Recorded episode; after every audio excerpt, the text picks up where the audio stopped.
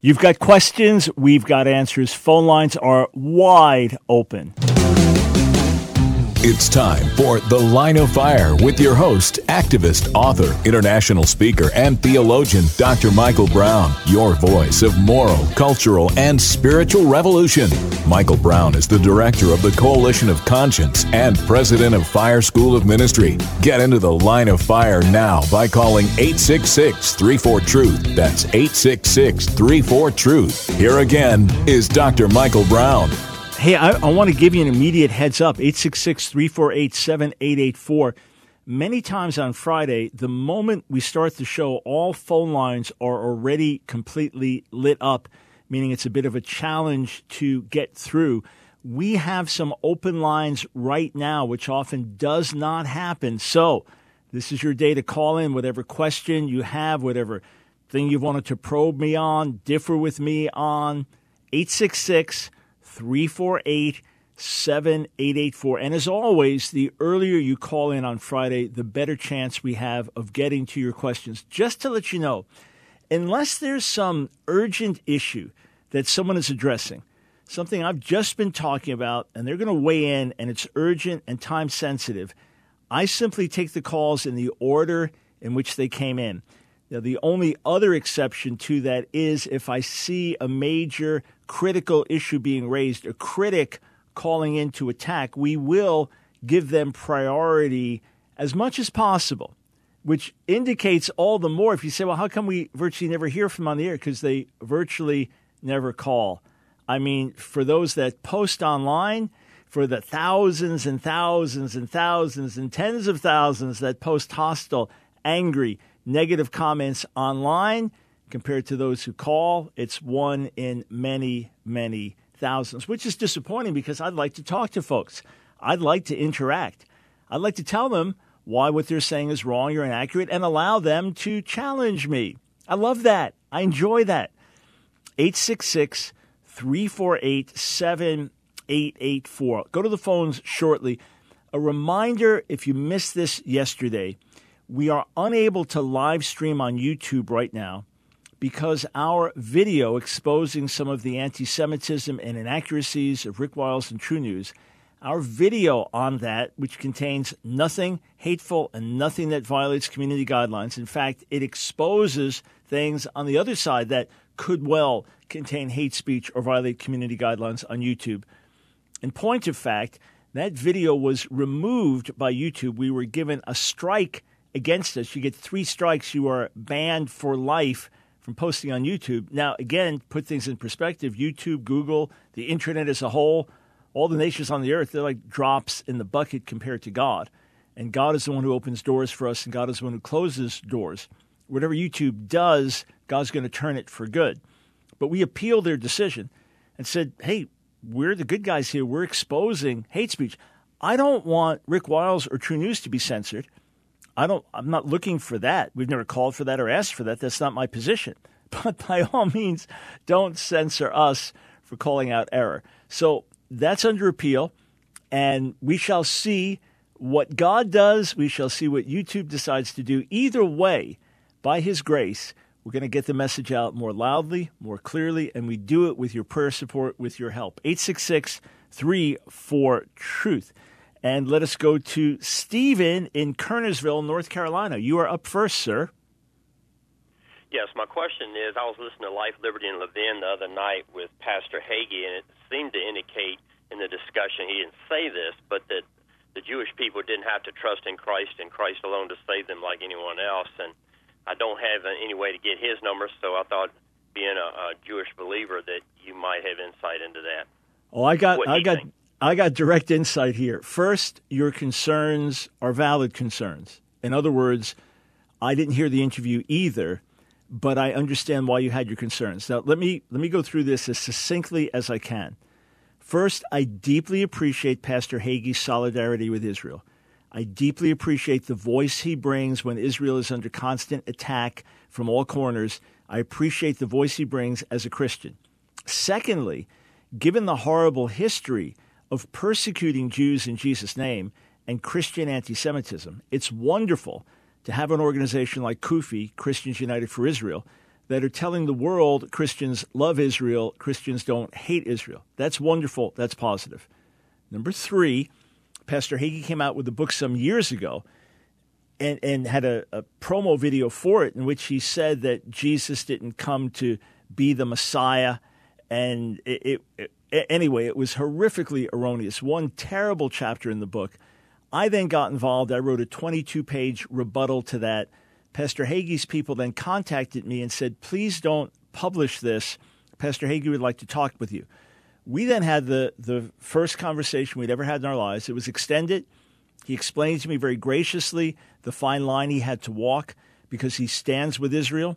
He believes that everyone needs Jesus to be saved, but he stands with Israel. And Jewish people rightly are afraid of proselytizing. In other words, the only reason you're standing with us is to convert us. The only reason that you're having these pro Israel rallies is, is a secret way to convert us. So he said he had to walk a very fine line there, which I also appreciate. And I promised I would give him input, etc. He then rewrote the chapter in question. It fell far short of the goal. I then felt I, I need to make some statement, so I, I condensed what I'd written from 22 pages to two pages. He then felt that I betrayed our agreement by publishing something I said I wasn't going to publish. I thought he betrayed my understanding by not properly uh, revising the chapter. All that to say, our communication ended there. Afterwards, I sat down with Pastor Hagee, with Stephen Strang, his publisher, and with a couple of other leaders, face to face in North Carolina. And I asked him, Do Jews need Jesus to be saved? He said, Yes. I spoke with his right hand man, a Jewish man named David Brog. David said, Oh, Hagee tells me all the time I need Jesus. At the same time, I've heard other statements that seem to indicate dual covenant, that Jews do not need Jesus to be saved. So at this point, I honestly don't know for sure. I fully understand that if you want to stand with Israel politically or show solidarity with Israel in other ways, as a Christian, that you can say to the rabbis, look, I'm not here to proselytize you. You know, as a Christian, I want everyone to be saved. I believe you need Jesus, but that's not why I'm here. That's not why we're holding this rally. Fine, perfectly fine. But the other issue is that uh, Pastor Hagee is separated from Messianic Jews in Israel. The money that he raises does not go into the hands of Jewish believers in Israel, but into other organizations, some of which are quite hostile to Jewish believers. So I appreciate the good he's doing on the one hand. I have serious concerns about his lack of connection with Jewish believers in the land, and I remain very much unsure of what his message is concerning Jewish people needing Jesus. I can only say he told me to my face in the presence of witnesses that he believes Jews need Jesus to be saved. Has he communicated that publicly, clearly? That seems to be the big issue. So that's the, the fullest, best answer I can give you, sir. Thank you for your time, sir. You are, you are very welcome. 866 34 Truth. Let us go to BJ in Round Rock, Texas. That that sounds like a good name for a place in Texas, Round Rock. Go ahead, BJ. Hi, Dr. Brown. Hello. Um, hey, I thought I would call because I had a pretty, uh, uh, what seems to me a question about the Old Testament. Yeah. Um, I figured you were the man for Hebrew stuff. Um, we can we can try. I was, thank you. Um, we're doing Matthew in a Bible study, and we got to the. It said two days before the Passover, and so I, I started looking at the the, the date of the Passover and stuff. So in, in Leviticus 23, here, here's here's the here's the question. It said on the 14th day, you'll do the Passover at twilight, and then the next day, for seven, you'll you'll start unleavened bread. For seven days, you won't work the first day or the last day. So what I was wondering was, um, I, I think I've heard you and others talk about this, but it's confusing. Do, do they do they start Passover on the 13th and then the twilight means the 14th they no. do the Passover? No, no. Here, here, they, they, here's no? here's here's the Oh, deal. okay, okay. It's, it starts on the 14th, BJ. Right? Starts on the uh, the 14th, and you just have to remember that the biblical calendar and the Jewish calendar to this day starts with evening, right? So Genesis one, there was evening and morning the first day. So the Sabbath in a Jewish home begins on Friday night, right? So it's from Friday night, so it's from sunset Friday night to sunset Saturday night. That's the 24 hour period. So the Passover begins in the evening of the 14th. That's the first day of the holiday, this holy season. All right, so it doesn't start on the 13th, it starts on the 14th. Now, on our calendar, if you look at an English calendar, right, the day that is the 14th, so starting in the evening on our calendar looks like the 13th. So just remember it just starts in the evening, and that's how a Jewish calendar is going to reckon things evening, morning, night, day. That's how it's calculated. Hey, thank you for the call. 866 34 Truth. Let's go to Anna in Charlotte, North Carolina. Welcome to the line of fire. Oh, thank you. Thank you very much, Dr. Brown. You're welcome. I'm calling, please, about the um, the Apocrypha or Greater Canon. You know how the in the Reformation they said that these books were not used by um, you know in the time of Jesus as yeah. I'm sorry. Go ahead. I'm listening. Oh, oh sorry. I thought um, um, the so they said they were they were not used at the time by the Hebrews at the time of Jesus, and the Eastern Orthodox Church says these books were used by the Jews at the time that um, Jesus was in, incarnate here on earth. And so, um, do you happen to have any insight on this? Were these used as scriptures by the Jews?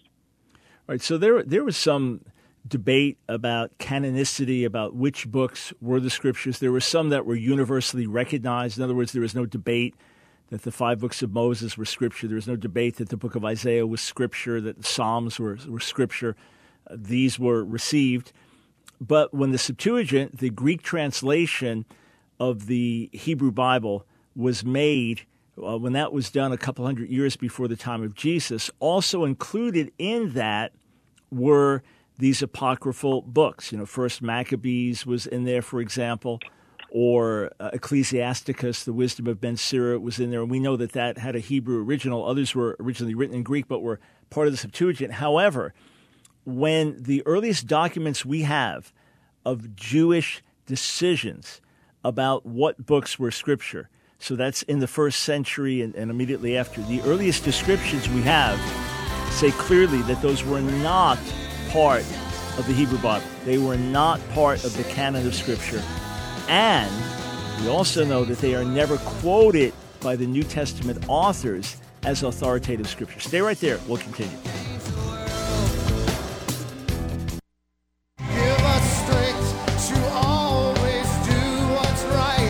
It's The Line of Fire with your host, Dr. Michael Brown, your voice of moral, cultural, and spiritual revolution. Here again is Dr. Michael Brown. Thanks, friends, for joining us. You've got questions, we've got answers. By the way, I accidentally discovered today, I was writing an article relating to Donald Trump evangelicals, can you vote from, not vote from, etc., and uh, happened to notice that my book, Donald Trump is Not My Savior, an evangelical leader speaks his mind about the man he supports as president, that the ebook of that was reduced from 1899 to 99 cents. So, and it's got scores and scores of my relevant articles on Trump over the years. So it's uh, an, an unbelievable buy, 99 cents. Take advantage of it over on Amazon Kindle. I have no idea how long that will last. 866 348 7884. You've got questions, we've got answers. So, uh, Anna, just back to you. The Catholic Church believes the apocryphal books are also scripture. Eastern Orthodox Church believes they're also scripture. But as I was saying, the earliest discussion we have among the rabbis is they only recognize the scripture what Protestant Christians recognize as scripture in terms of the Old Testament, the same books. All right, they did not believe the Apocrypha was part of that. And then when you go through the New Testament, you'll see things like it is written, or as, as the scripture states, or the word of God can't be broken, something like that. And that'll have these different phrases, and that's always used when they're they're quoting from the Hebrew Bible. Consistently, right. they'll use that. You never find that mm-hmm. with the mm-hmm. Apocrypha. You never find a specific reference to a saying or teaching in the Apocrypha that's then referenced either with uh, to explain a law or to explain something as God's will. So the apocryphal books are worth reading. They're edifying and helpful. Uh, they should be looked at as somewhere between the Bible and a really good book, uh, but they are not to be read for doctrine, for authoritative teaching, or anything like that. Excellent. That's exactly what I was wondering. And you were saying the earliest date of those Jewish decisions where they said it's not a part of the Hebrew Bible. What was that? Uh, t- what was that time period again, please? Well, okay, so it's it, it's dated to around ninety of the first, the year ninety of the first century. All right, so in other words, about right. That's exactly sixty years after the time of Jesus. Now, the the critical historians say we don't know if those dates are real. Is it a reconstruction or something? But according to the rabbinic teaching that's when you have those formal discussions where they are debating. And remember, it's only a few fringe things. They weren't debating the Apocrypha in any serious way. There were a few things, you know, is this can is it, is this truly holy or not? That's where the discussion was. And and there's the famous uh, incident in it where there was question about the the Song of Solomon, Song of Songs, Shir Shirim in Hebrew. Should that be part of the canon of Scripture? Because it was said that you had prostitutes that had memorized it would use the lines as part of their profession, you know, and, and, and use seductive lines and things like that. And the famous comment of Rabbi Akiva that all of Scripture is holy, but Shir Shirim, the Song of Songs, is the most holy of all. In any case, that's part of that famous discussion. Hey, thank you, Anna, for the call. 866 34 Truth. Uh, let's go to Claude in Pennsylvania. Welcome to the line of fire. Yes, hello. Thank you. So um, I'll try to be brief in my concern. I'm sure you've heard it before. Uh, I was referred to you actually in calling Jewish Voice this week, who I support, mm-hmm. and um, with the same question, and I was referred to ask Dr. Brown, who I wasn't familiar with you at all. I'll start out by saying I'm not a political person. I'm not Republican. I'm not Democratic. I am focused on Yeshua. I am focused on God's Word. I am focused on the truth. I am focused on um, humanity and compassion in the way that Jesus would uh, want, mm-hmm. the way Jesus would behave, the way Jesus' words would come out of his mouth. Okay. All of that said, in my view, it is diametrically opposed by what comes out of Mr. Trump's mouth, the dissension that he causes, clearly. And I get very disturbed and disappointed when those, as yourself, who are Christ centered in what you promote and so forth, mm-hmm. will, for example, today I saw a tweet of yours. Um, I think it says something like the chanting was against one individual. Well, that doesn't matter. Yeah, what, what I yeah what I said yes. So let, let me let me just throw in a couple of thoughts. Okay, first, yeah, I fully appreciate your concerns. I was one of President Trump's most outspoken conservative critics during the primaries uh, for all these reasons and many, many more. I felt that his promises to conservatives couldn't be trusted. I felt that he was just using evangelicals to get votes. I did not like his sexist past. I did not like his crudeness and vulgarity and divisiveness. I put out videos warning why evangelicals shouldn't vote for him, wrote many articles against him during the primaries. I said, now, if it comes down to him versus Hillary Clinton, then I'll reevaluate. So yeah, I just want to start I, I there. To... the way, be, be, I'll just I'll push pause there on that for a moment. I'll just let you know I read the very beginning of your book. Uh, I think it's Trump. Donald is Trump is not savior. my savior. So you read all the negative I, stuff.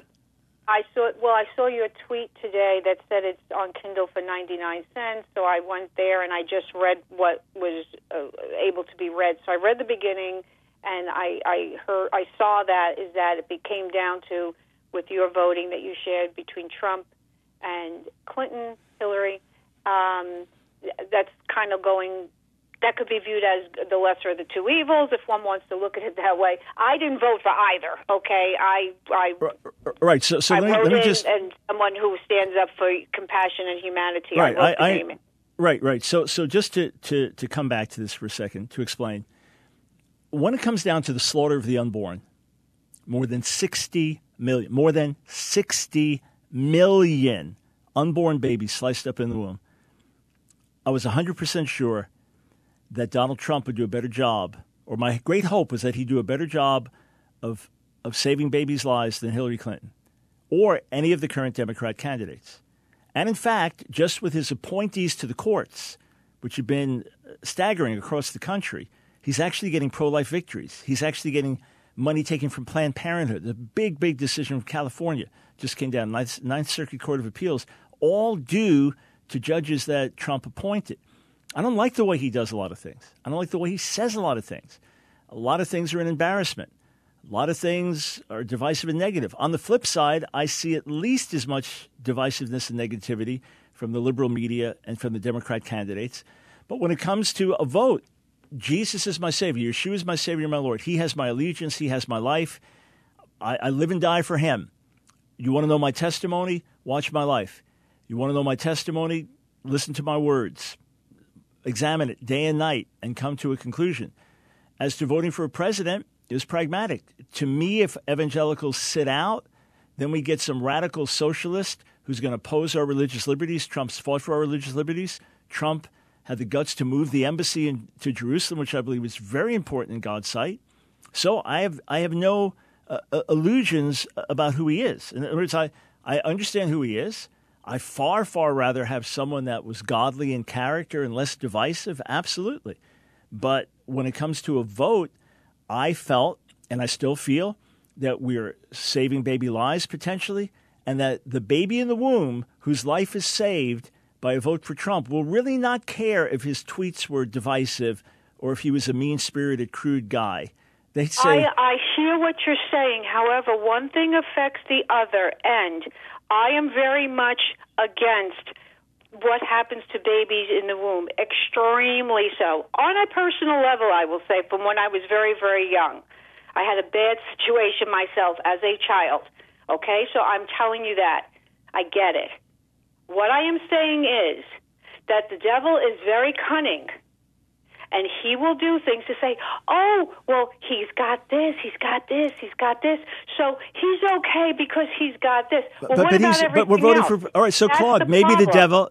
Are you open to the possibility that the devil duped you here? That you've been deceived? That you missed the forest for the trees? That you I ended am up? reading No. Scripture, and what I read in scripture is not consistent with what comes out of his mouth and his administration. What about But, the babies at Claude, the Claude, Claude, so you're not. You're not. So parents? hang on, Claude. I'm trying to give you time, but you're you're 100 percent sure that I'm wrong and you're right, and there's no possibility that you missed it here. This is not about between me and you. Okay, This so the about Bible's very clear that we must save baby. Claude, Claude, there's very clear the Bible says that we must do what we can to save innocent lives. It doesn't say that if the one that's going to save innocent lives is a nasty person, you don't vote for that person to be president. Is there an? Oh, hold on. The children at the border are those innocent lives? Yes, so we've got The bad children policy. separated from their parents are those How do you know they're innocent even lives? parent? All right, right, Claude, Claude. So all you're saying is you believe the liberal media. Well, that's all you're saying. You didn't call because you were open to have a discussion. You called to accuse me of being wrong. That's the problem. Maybe the devil duped you. May I look, I understand your position. I was there at one point. The children at the border, that's the Obama policy now being carried out under Trump. And a lot of these kids are being trafficked. They are not the children of the parents. They have to be separated until it's figured out. A lot of these children are rape victims. Do you care about that? Do you care about it? It's an ugly situation. Nobody's happy with it, but it's an inherited one. The, the Obama policy is being carried out now. It's a big problem. And by the way, Trump has deported far less uh, illegal immigrants than Obama did up to this point. But are you aware that a lot of these kids are trafficked kids? That a lot of these kids are being tools being used, brought here by people who are not their parents, so that to, in order to get in because of the children. So they have to be separated to sort things out. Nobody likes it. But here's what bothers me. I can understand your position, and I respect you for it. But you're condemning me for mine. That's not Christian, is it? Think about it. Thanks for the call.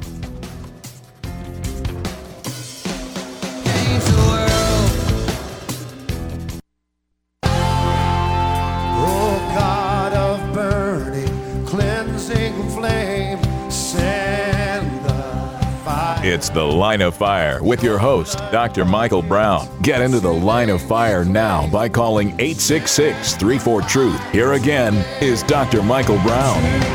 You've been waiting to ask me your question. Either you want to stump me on something or challenge me, or like, oh, I've been trying to figure this out. Give me a call, 866 348 7884. Hey, I've got one question for you. I have no problem whatsoever, no problem whatsoever with someone saying that they have a problem with Donald Trump saying this or this or tweeting this or this or his behavior or whatever, and uh, no problem with someone saying it, no problem with an evangelical believer saying I differ with the president on this, this, this. But but here here, when the liberal media tries to shame you out of voting for President Trump, when the liberal media says you are tarnishing your Christian witness when you vote for Donald Trump. Do you think they really care about your Christian witness? Do you think the liberal media is really thinking, boy, we want your witness to the nation to be effective, and we want re- we really want people to hear your message about Jesus. And because of that, we're concerned it would be tarnished if you vote for Trump. No, they don't care about the effectiveness of your witness. They want your witness to fail. They don't agree with our values. they just don't want you to vote for Trump because they want one of their candidates to get it. Let's at least put the cards on the table. I wrote about that earlier today, should be out in a bit. 866 348 7884 is the number to call. We go over to CJ in Columbus, Ohio. Welcome to the line of fire. Uh, hello, Dr. Brown. Hey. I, uh, I wanted to uh, just ask some help with um, understanding what the Apostle Paul is uh, is saying in, in, Ephesians one verse three with um, how we've been blessed with uh, every spiritual blessing in heavenly places, mm-hmm. and um, and and does Scripture uh, tell us um, how to access those if we if, you know if we possess them now? How are we to uh, access them? I guess as believers today. Got it. So it's a fascinating statement. Uh, Ephesians chapter 1, verse 3. Uh, the, the opening chapter of Ephesians, every, every, verse is so filled with nuggets of, of gold truth. Praise be to the God and Father of our Lord Jesus, the Messiah, who has blessed us in Messiah with every spiritual blessing in the heavens. Not only so, it tells us in the second chapter of Ephesians that he made us alive with the Messiah even though we were dead in trespasses. And together with Messiah Jesus, he also raised us up and seated us in the heavens. And then Colossians 3 says that, that we have died with him and we are seated with him in heavenly places. So it's utterly remarkable to think as you and I are talking right here, living in this world, right? In this earth, with physical bodies that if you pinch it, it hurts, and at night we get tired and need to go to sleep in these physical bodies with earth and world temptation around us, that spiritually speaking, because we are united with Jesus, we are seated with him in heavenly places. So the first thing, I need to change my mentality. I need to renew my mind and take hold of the reality that I'm not just a person on this earth. When we're dealing with conflicts with the world, political conflicts, world nation against nation conflict, I need to step back and say, I'm seated in heavenly places with Messiah. That, that our perspective is one of being with the Lord and looking down at the messed up earth as opposed to being driven by the same forces that drive the world. That's one thing. The second thing, we access those by faith. For example, I truly believe that all the provision that we need to do the will of God the wisdom, the connections, the finances, all the provision that we need is, is already there. In that sense, it's as if it was set aside by God. So my task now is to go to God, fill my heart and mind with His Word, and believe Him that what He has set aside in heaven will be available now. So, Lord, I appeal to your greatness. I look to your infinite resources, to your infinite wisdom, rather than looking at my abilities and asking God to stretch me and add a little bit to me and make me a little wiser and stronger. And uh, the, the biblical approach would be to look up to heaven to see that everything we need for life and godliness is there, that we are already spiritually resurrected with Him. And now to draw on that by faith. Lord, I take hold of that by faith in Jesus' name to take authority over the enemy. Lord, I draw hold of that by faith to have wisdom for this difficult situation. Lord, I draw hold of that by faith to overcome this, this temptation and battle. Lord, I draw hold of that by faith to see every need met in the things you've called us to do. It is by meditating on what it means to be in Him. And CJ, it's a great thing to do. Go through the letters of Paul, especially, and notice everything it says we're in Christ, in Him, and then mark those down, pull them out, put them in a file, write them down, and meditate on those and recognize this is who I am in Jesus. These are spiritual realities in Him. Very powerful life changing. And then the prayers that Paul prays, like Ephesians 1, Ephesians 3, Philippians 1, Colossians 1, the prayers that he prays for others, pray them for yourself. Change the language from Paul praying for others and say, Father, I pray this for me.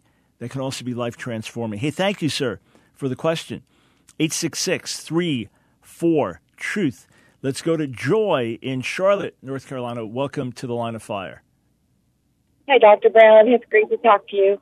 Thank um, you. I had a question about your personal testimony, but after listening to that one woman calling about the criticisms against Trump, I just wanted to make a comment. I just I had I I understand her where she's coming from. I mean, certainly, uh, you know, there's plenty to criticize the man about, but the thing is, he's just a man. He's just a person. He's not he's not anything. He's just a man who has a tremendous love and respect for our country, the way our founders meant it to be. He wants to get it back on that track, and I believe he has done an amazing job. And like you, I did not. I opposed him during the primary. I was a Ted Cruz supporter. I wanted Cruz yeah, same in there. Here. But same here. When, but one after another, of all of the uh, big wigs that were running against him dropped out. It's like something's happening here. Yeah. And then when he won the won the primary, it's like, okay, this must be the man that that we're supposed to put into office. And I mean, everything was against him getting elected, and he got elected. And the man, yes, stuff comes out of his mouth that I. Uh, the other night in Greenville, I, I was deeply disappointed when he took the Lord's name in vain twice.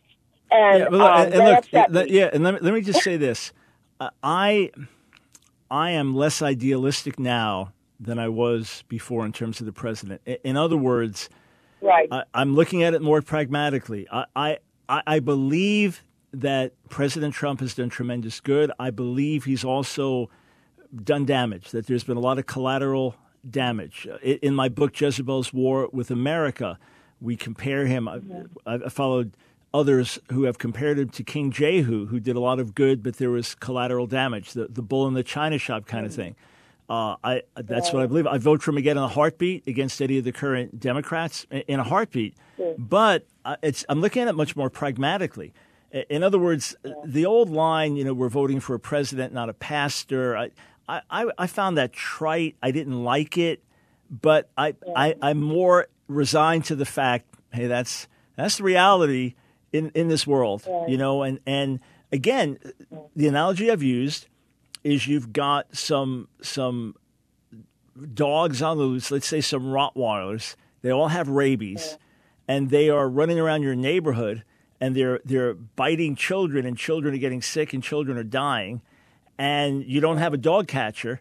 So two candidates come forward. One, the nicest guy in the world, happily married, his kids love him and never uses profanity but he couldn't catch a dog if you gave him a nuclear bomb.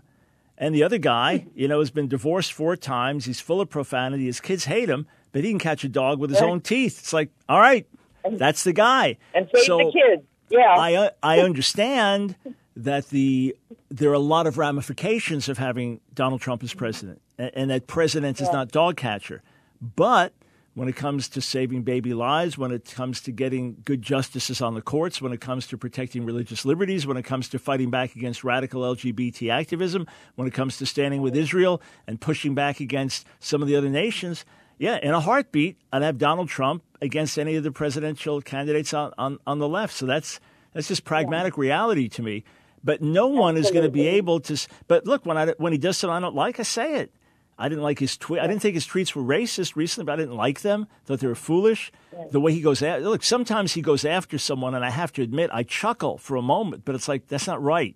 Shouldn't demean other people yeah. like that, or or mock them, or mock, you know, whatever. I don't like that. But again, given the choices and given the fact that if we sit out and don't vote, that a radical leftist is going to get in who opposes so many of our values. I'll vote for him again if it came to that. And anyway, so your question about my testimony, okay. real quick. Yeah. Yes. I, I, okay. I know that you came from a Jewish family that wasn't real religious, I believe, um, and then you thought you came to faith uh, through some friends, um, and I know your father wanted you to talk to a rabbi, uh, and and um, and I just wondered, did you did any of your other family members once once you were like set that you were yeah. a Christ follower? did any of your other family members decide they wanted to look into this Christ thing too? And and did they, any of them come to faith, or did they remain in a Jewish uh, tradition? Yeah. And, so. Yeah, and I first, the first night I met that rabbi, albeit briefly, was January 24th of 72. I happen to remember that date well. And he and I became friends, and, and he challenged me for many, many years, as did many other rabbis. My mom and dad would actually come and hear me preach. My dad oh, wow. was yeah was reading the New Testament. You know, my dad used to uh-huh. joke with his friends that he was you know a senior lawyer at the New York Supreme Court. In fact, we expected him to be appointed a justice, and he, and he wasn't shortly before he died. But uh, he used to refer to his son the priest. But that's just you know. anyway, he would come and hear me preach, and he um, he actually started reading the New Testament, and he said to me, you know, when am I going to feel something? and then he passed away suddenly. So I have to leave that with the Lord. He 100% received me as a follower of Jesus, and Jesus did say, Whoever receives you receives me. He was open, and then he passed away suddenly. My mom had less interest in God or religion in general. She prayed a prayer with me many years ago, prayed the sinner's prayer. I gave her a Bible to read, etc. I never saw evidence of her life being changed or her coming into the knowledge of God.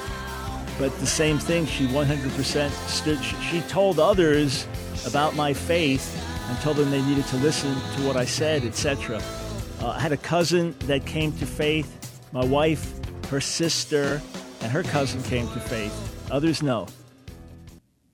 It's The Line of Fire with your host, activist, author, international speaker, and theologian, Dr. Michael Brown. Your voice of moral, cultural, and spiritual revolution. Get into The Line of Fire now by calling 866 34 Truth. Here again is Dr. Michael Brown.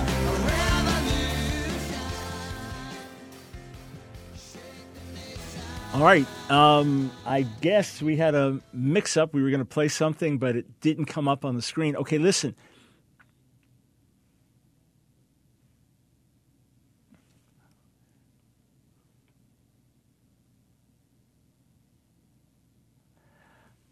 All right. Um, not sure what happened there. My apologies, friends. But Jezebel's War with America comes out August 6th.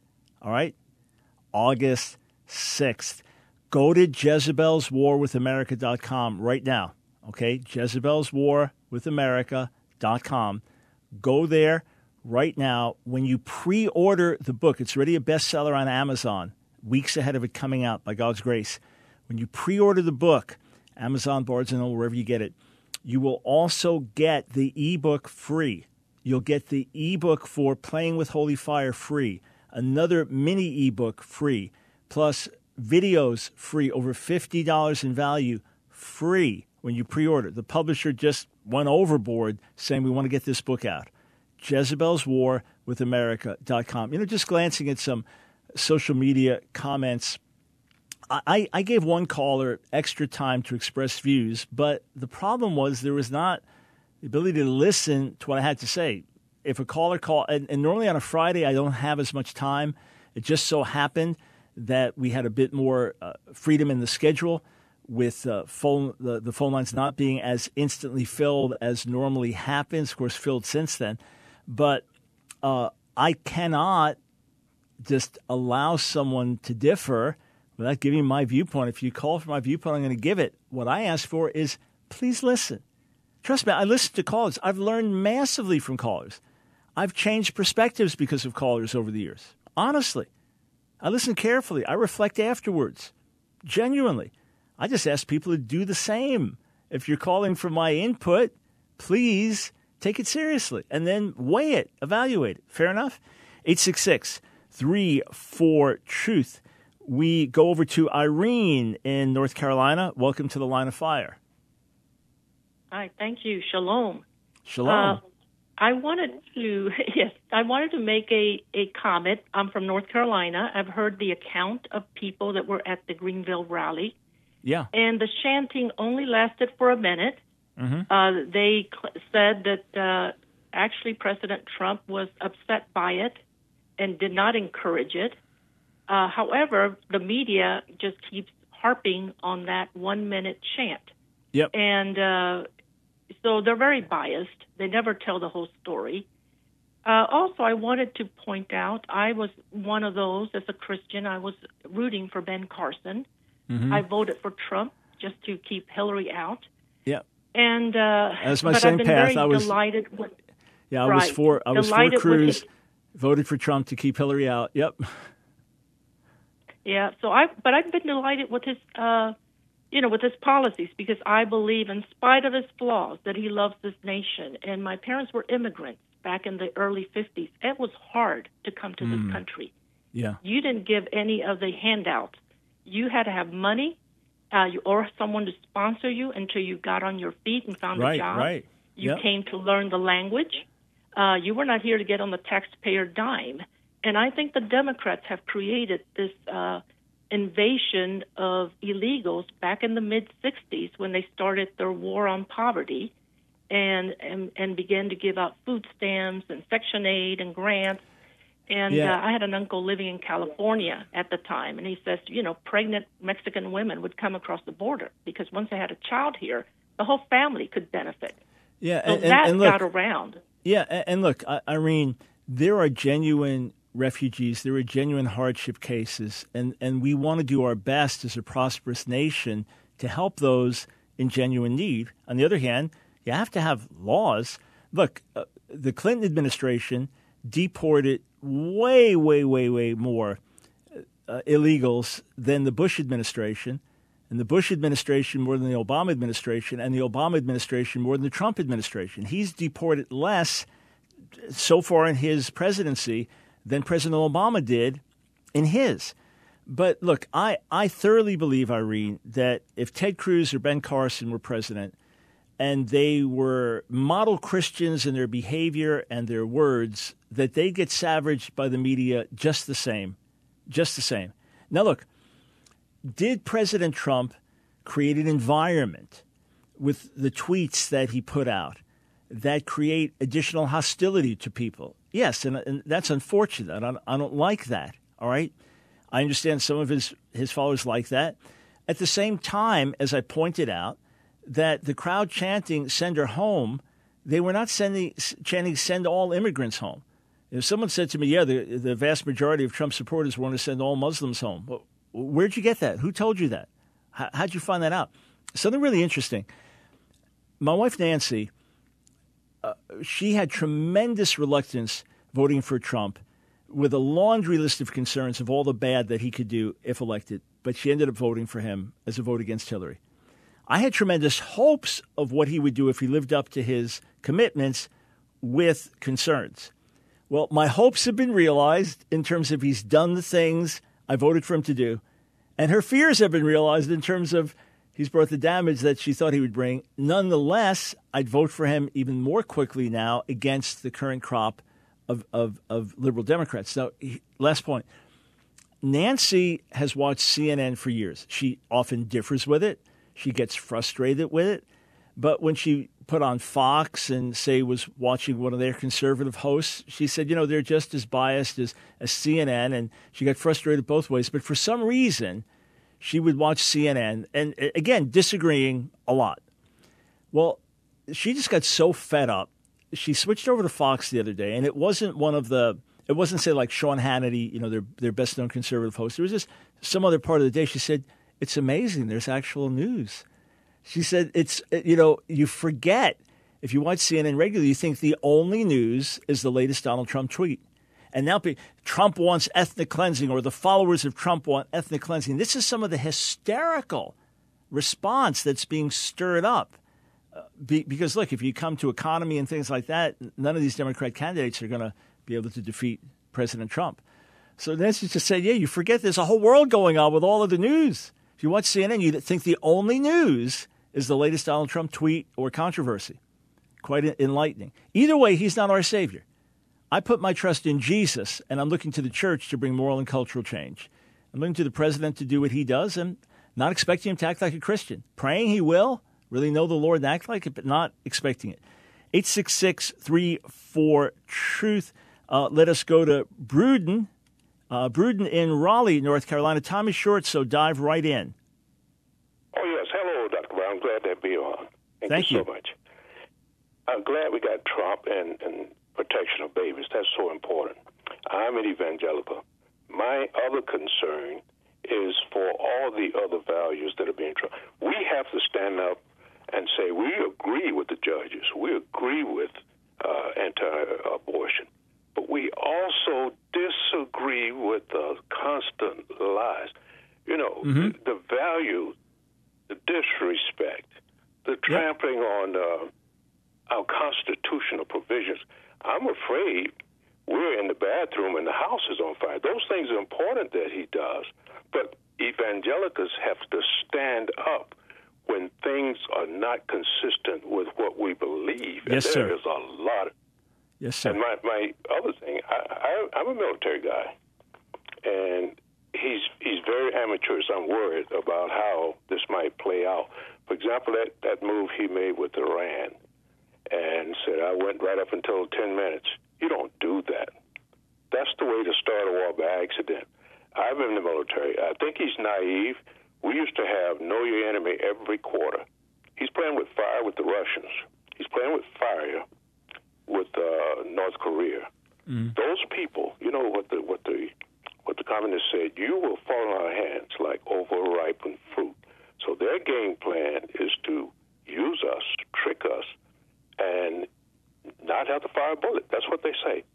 That guy scares me on that. He's so over. We need a steady hand right now. Our country could be taken over because yeah. we're focused on one or two things.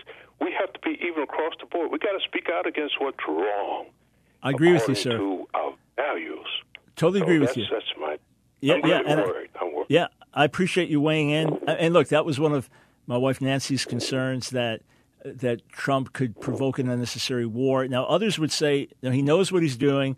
He's he's playing the madman to to get the other madmen to think twice, and he's going to say a certain thing, but lean on his generals. But, sir, I fully understand the concerns. And, and look, let, let's let's understand. Plenty of things President Trump says are just not true, or they're wild exaggerations, or they're inaccurate. Yeah, I don't like that. I don't like that. And if it was him versus Elizabeth Warren, or him versus Pete Buttigieg, or him versus Bernie Sanders, or Joe Biden, or Kamala Harris, I vote for him. I vote for him, and then when he does something I don't like, I don't like that. I don't agree with that. Wish you wouldn't say that. Yeah, there's a concern there. I do hope, sir, on the military end, that he'll really lean on his generals. I think he respects our generals and respects our military, but I'm not a military man. I fully understand your concerns, and I'm, I'm with everything you said. I agree with. Uh, between Hillary Clinton and Donald Trump, I'm glad we got Donald Trump. And we have other issues that he brings. Let's address those. Let us be consistent. The same reason I voted for him is the same reason I sometimes speak against him. My ethics, my larger concerns. Hey, thanks for the call. Bless you, folks. Check out AskDrBrown.org for thousands of resources waiting for you free.